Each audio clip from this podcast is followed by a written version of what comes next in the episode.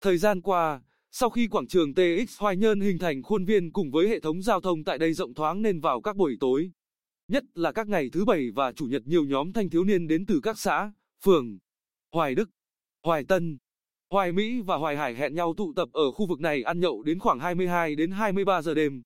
Sau đó các nhóm đối tượng này sử dụng các loại xe phân khối lớn đã độ chế bắt đầu nổ máy.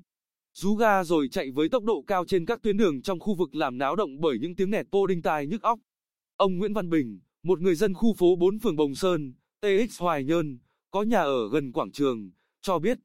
Mỗi khi có việc phải ra ngoài vào ban đêm mà nghe tiếng tô gầm rú phía sau là tôi phải đi sát vào lề đường. Còn khi ở trong nhà mà nghe tiếng gầm rú khủng khiếp như vậy thì ai cũng rất lo ngại. Hơn nữa là khi các nhóm thanh niên này rú ga nẹt tô bóp còi in ngòi chạy với tốc độ cao vào các tuyến đường nội thị giữa đêm khuya khiến cho người dân luôn bất an.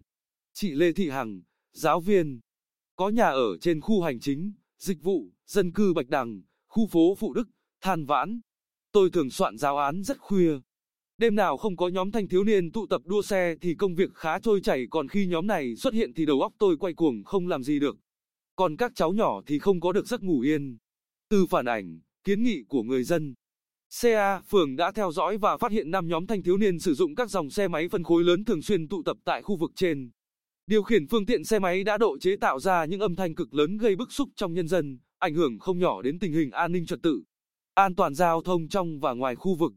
Từ đầu tháng 8 năm 2020 đến nay, qua công tác tuần tra mật phục, CA phường đã lập biên bản tạm giữ tại hiện trường 7 đối tượng thanh thiếu niên có độ tuổi từ 16 đến 25 tuổi cùng phương tiện gây rối. Phân tích về những hành vi vi phạm của nhóm đối tượng này, Thiếu tá Trương Thanh Lâm, trưởng CA phường Bồng Sơn, cho biết, qua kiểm tra những chiếc xe độ chế cho thấy tất cả xe vi phạm. Cô xe đều không có bộ phận giảm thanh, không đảm bảo về quy định tiếng ồn. Đây không những là hành vi vi phạm pháp luật về giao thông mà còn ảnh hưởng đến văn minh đô thị. Đặc biệt, hành vi cố ý sử dụng pô không có bộ phận giảm thanh vào đêm khuya làm ảnh hưởng đến giấc ngủ của người dân và gây mất an ninh trật tự trên địa bàn. CA, phường tiến hành lập biên bản tạm giữ phương tiện, xử phạt vi phạm hành chính, đồng thời buộc các đối tượng có phương tiện vi phạm tự gỡ bỏ các thiết bị đã độ chế và ký cam kết không tái phạm.